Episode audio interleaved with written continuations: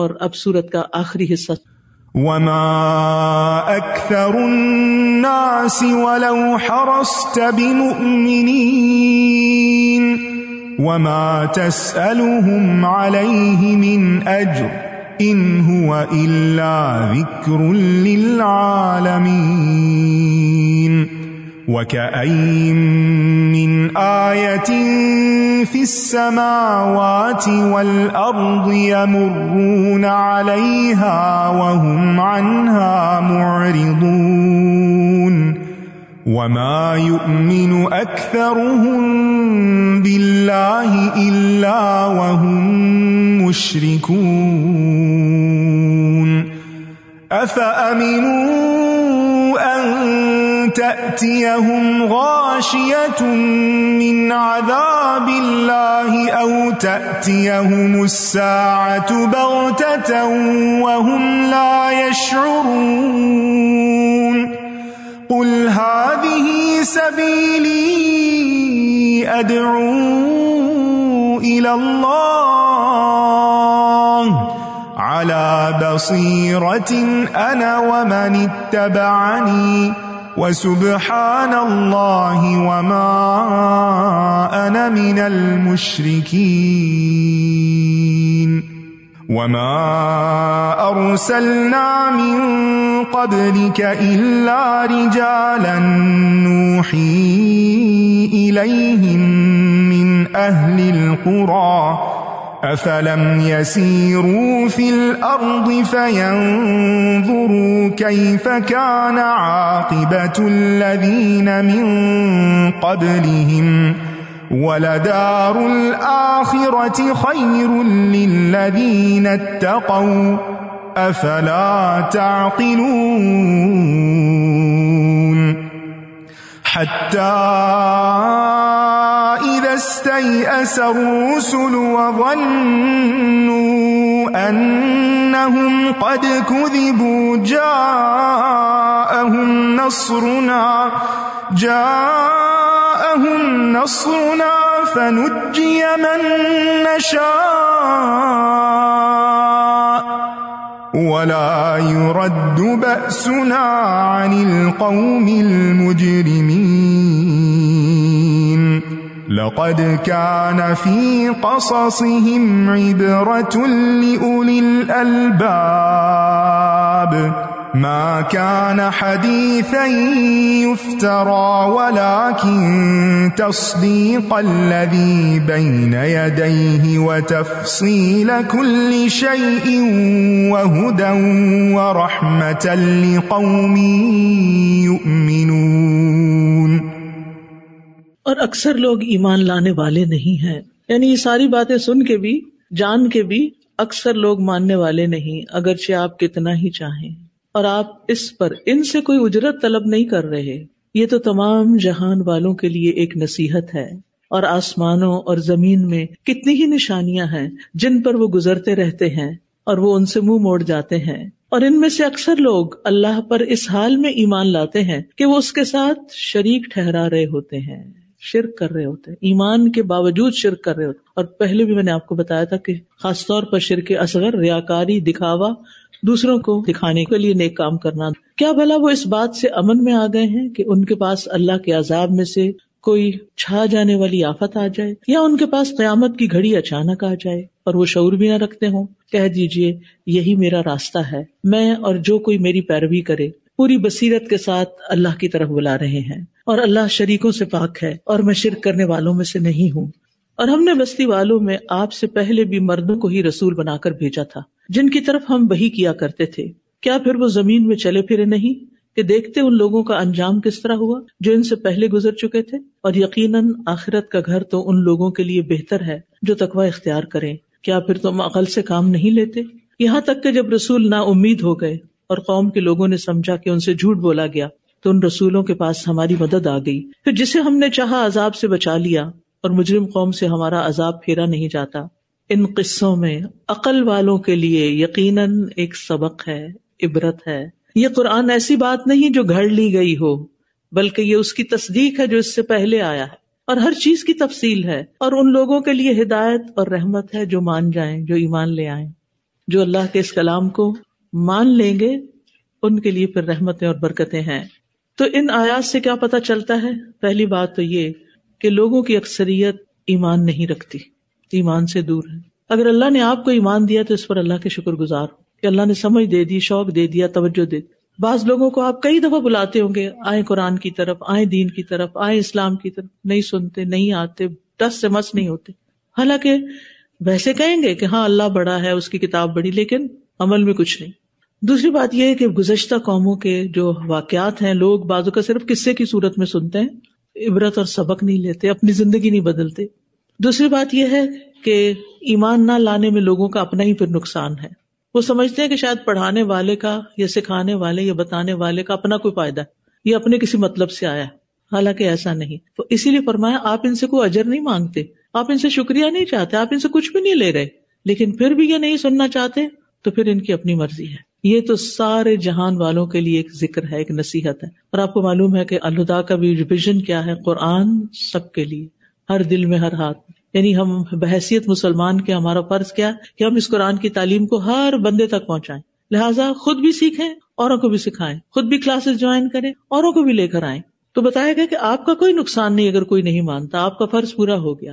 ایک اور چیز جو یہاں اس آیت میں بتائی گئی کہ بہت سے لوگ کائنات پر غور و فکر نہیں کرتے، اللہ کی نشانیاں دائیں بائیں بکھری ہوئی ہیں لیکن ان کو نظر نہیں آتی کیونکہ وہ عقل سے کام نہیں لیتے۔ غور و فکر کرنا ایک اہم ترین عبادت ہے، اور اللہ تعالیٰ نے قرآن مجید میں غور و فکر کرنے والوں کی تعریف بیان کی ہے۔ پھر ایک اور چیز بتائی گئی کہ دنیا کے اکثر لوگ اللہ کو تو مانتے ہیں لیکن ساتھ شرک بھی کرتے ہیں۔ اب کرسچنز اللہ کو مانتے ہیں لیکن ساتھ کیا کرتے ہیں؟ عیسیٰ علیہ السلام کو اللہ کا بیٹا قرار دے دیتے ہیں، خدائی میں حصے دار قرار دیتے ہیں۔ اسی طرح یہود نے بھی کہا تھا کہ زہر اللہ کے بیٹے ہیں۔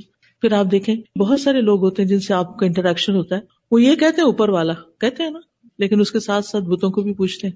اللہ کو مانتے ہیں لیکن ساتھ اس کے اوروں کو شریک کر لیتے ہیں۔ اسلام واحد ایسا دین ہے کہ جس میں صرف ایک اللہ کی عبادت کے لیے کہا گیا کہ ہر کام اسی کے لیے کرو، شرک نہیں کرنا، کیونکہ شرک کیا تو سب کچھ برباد۔ پھر یہ ہے کہ یہاں مشرکین کو وعید بھی کی گئی ہے کہ اگر تم نے نہیں مانا تو کسی بھی وقت گھیرنے والا عذاب آ جائے گا۔ اور پھر یہ کہ قل ہذہ سبیلی ادعو الی اللہ علی بصیرۃ، کہہ دیجیے یہ میرا سیدھا راستہ ہے۔ ہمارے دین کی خوبی کیا ہے کہ ہمارا دین دلیل پر قائم ہے، بلائنڈ فیتھ نہیں ہے، دلیل کے ساتھ ہم اللہ کو بھی مانتے ہیں اور اس کے احکامات کو بھی، کہ اللہ تعالیٰ کی ذات ہر عیب اور نقص سے پاک ہے، اس کا کوئی شریک نہیں، نہ اس کا کوئی بیٹا ہے نہ بیوی ہے، تمام کمزوریوں سے پاک ہے۔ پھر یہ بات پتہ چلتی ہے 109 آیت میں کہ اللہ تعالیٰ نے رسالت کا منصب صرف مردوں کو دیا ہے، عورتیں نبی نہیں ہوئی کیونکہ ان کی ذمہ داریاں مختلف طرح کی ہوتی ہیں۔ اور پھر یہ کہ اس صورت میں مایوسی پر بہت بات ہوئی جو آخری آیت ہے، حتیٰ اذا استیأس الرسل، کہ جب پیغمبر لوگوں کے رویوں سے مایوس ہو گئے کہ اب یہ ماننے والے نہیں۔ لیکن اس کا یہ مطلب نہیں کہ پیغمبر اللہ کی رحمت سے مایوس ہو گئے، وہ لوگوں کے رویے سے کہ اب ان دلوں میں کوئی تیل نہیں۔ یعقوب علیہ السلام نے کہا تھا لا تیأسوا من روح اللہ۔ تو یہ صورت ہمیں کیا سبق دیتی ہے؟ ون لاسٹ کی پوائنٹ کہ اللہ کی رحمت سے مایوس نہیں ہونا، حالات کیسے بھی ہوں۔ آپ کے ارد گرد جو لوگ بھی ڈپریشن میں ہیں، تکلیف میں ہیں، کسی ایسے ایشو کا شکار ہے، ان سب کو سورت یوسف پڑھنے کے لیے کہیے، ان کو گفٹ دیجیے، ان کو اس کے آڈیوز دیجیے، ان کو یہ سورت سننے کے لیے دیجیے، انشاءاللہ ان کے غم دور ہوں گے۔ اگر آپ کے واٹس ایپ گروپس ہیں تو ان میں آپ تھوڑا تھوڑا چنک بھیج سکتے ہیں سب کو، تاکہ لوگ اس کو پڑھ کے اپنے غموں سے نکلیں، کیونکہ دنیا میں کوئی انسان ایسا نہیں جو کسی مشکل یا غم کا شکار نہ ہو۔ ہر ایک کے چیلنجز ہیں، ہر ایک کسی نہ کسی اسٹرگل میں ہے۔ تو انسان کا جب اپنا حوصلہ مضبوط ہو جاتا ہے تو پھر باقی چیزیں آسان لگتی ہیں۔ اور پھر آخری آیت میں اللہ تعالیٰ فرماتے ہیں لَقَدْ كَانَ فِي قَصَصِهِمْ عِبْرَةٌ لِأُولِي الْأَلْبَابِ، ان کے قصوں میں عقل والوں کے لیے عبرت ہے، سبق ہے، یہ کوئی گھڑی ہوئی بات نہیں۔ یہ پہلے جو کتابیں آئی ہیں ان کی تصدیق کرتی ہے اور باقی ہر چیز کی تفصیل بتاتی ہے، ان کتابوں میں جو نہیں وہ اس کو کمپلیٹ کرتی ہے۔ اور ہدایت اور رحمت ہے ان لوگوں کے لیے جو ایمان لے آئیں، لہٰذا یہ کتاب انہی کے لیے رحمت بنتی ہے اور برکت اور ہدایت جو اس پر ایمان رکھتے ہوں کہ یہ جو کچھ کہا گیا سچ کہا گیا۔ تو سورت یوسف کا آغاز اللہ تعالیٰ نے احسن القصص کے لفظ سے کیا اور آخر میں بھی قصص کی بات کی۔ تو یہ بہت خوبصورت قصہ ہے جس میں حسد کا ذکر بھی ہے اور پھر حسد کے نتائج بھی دکھائے گئے۔ تو اس سورت کے جو مرکزی اور اہم نکات ہیں وہ یہ ہیں کہ نمبر ایک، بندوں پر لازمی آزمائش آتی ہے۔ پھر یہ کہ تکلیف اور آزمائش مٹ جاتی ہے خواہ مدت کتنی لمبی ہو۔ پھر یہ کہ جتنا جتنا بندہ اپنے رب کے بارے میں اچھا گمان رکھتا ہے اس کی عزت اور کرامت میں اضافہ ہوتا ہے۔ اور رب کے قریب ہوتا چلا جاتا ہے، اس کو وہ بدلہ ملتا ہے جس کا وہ تصور بھی نہیں کر سکتا۔ پھر یہ کہ تقوی اور صبر کا انجام بہت اچھا ہوتا ہے۔ احسان اور اچھے اخلاق اپنانا انبیاء کی سنت ہے۔ حسن سلوک ضروری ہے، خواہ اولاد باپ کے لیے کرے یا باپ اولاد کے لیے کرے یا کسی بھی انسان کے ساتھ کرے۔ پھر یہ کہ گناہوں کی نحوست ہوتی ہے۔ پھر یہ کہ کچھ خواب سچے ہوتے ہیں جن کی تعبیر ہوتی ہے خواہ دیر سے سامنے آئے۔ اور پھر یہ سبق ملتا ہے کہ جب انسان کو اپنے دشمن پر قابو مل جائے، غالب آ جائے اس پر، تو اس کو معاف کر دے، درگزر کر دے، کیونکہ درگزر کرنے والوں سے اللہ محبت کرتا ہے۔ اور پھر یہ ہے کہ انسان کو سب کچھ بھی مل جائے تو اس کے اندر عاجزی رہے اور نیک لوگوں سے ملنے کی دعا کرتا رہے اور تمنا رکھے، آرزو کرے۔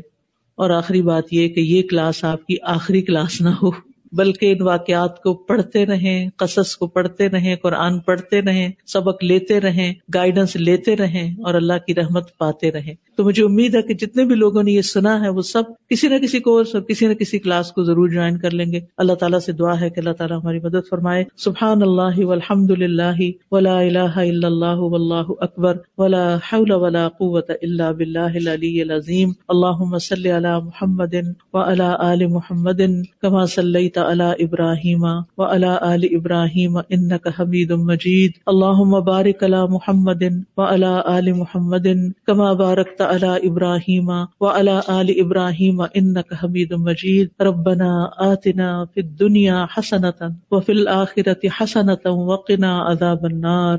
ربنا لا تزغ قلوبنا بعد اذ ہدیتنا وہب لنا من لدنک رحمۃ انک انت الوہاب۔ ربنا هب لنا من ازواجنا وذرياتنا قرة اعين واجعلنا للمتقين اماما۔ یا رب العالمین، یا ارحم الراحمین، جو کچھ ہم نے پڑھا ہے تو اسے قبول کر لے۔ اللہ ہمارا یہاں آنا، بیٹھنا، سیکھنا، محنت کرنا، تکلیف اٹھانا، یا رب اس سب کو قبول کر لے اور اس کے ذریعے ہماری زندگیوں میں تبدیلی پیدا کر دے، ہمیں اس پر عمل کرنے والا بنا دے۔ یا اللہ، جتنے بھی لوگوں نے اس کام کو کرنے کے لیے تعاون کیا ہے، مالی تعاون، اپنے وقت کا، اپنی صلاحیتوں کا، جو بھی کسی نے محنت کیا، اور جو لوگ آئے ہیں اپنا پیٹرول لگا کر، اپنا وقت لگا کر، اللہ سب پر اپنی رحمت نازل فرما، پوری ٹیم پر، پورے اسٹوڈینٹس پر، سب کو اللہ تعالیٰ جزائے خیر عطا فرما اور ان کی زندگیوں میں اور ان کے مال اور جان اور اولاد میں برکت پیدا فرما۔ یا رب العالمین، ہم سب محتاج ہیں، تو ہمیں اسلام کی حالت میں زندگی بسر کرنے کی توفیق دے، ہماری نسلوں اور بچوں کو اسلام پر قائم رکھنا۔ یا رب العالمین، ہمارے بچوں کو ہدایت اور ایمان ان کا مضبوط کر دے۔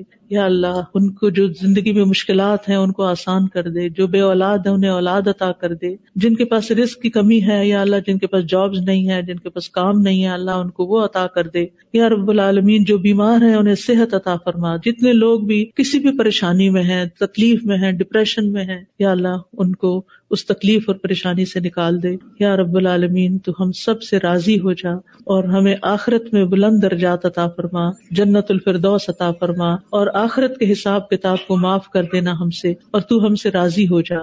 فاطر السماوات والارض انت ولی فی الدنیا والآخرہ توفنی مسلما والحقنی بالصالحین۔ ربنا تقبل منا انک انت السمیع العلیم وتب علینا انک انت التواب الرحیم۔ وصلی اللہ تعالی علی خیر خلقہ محمد وعلی آلہ واصحابہ واہل بیتہ اجمعین برحمتک یا ارحم الراحمین۔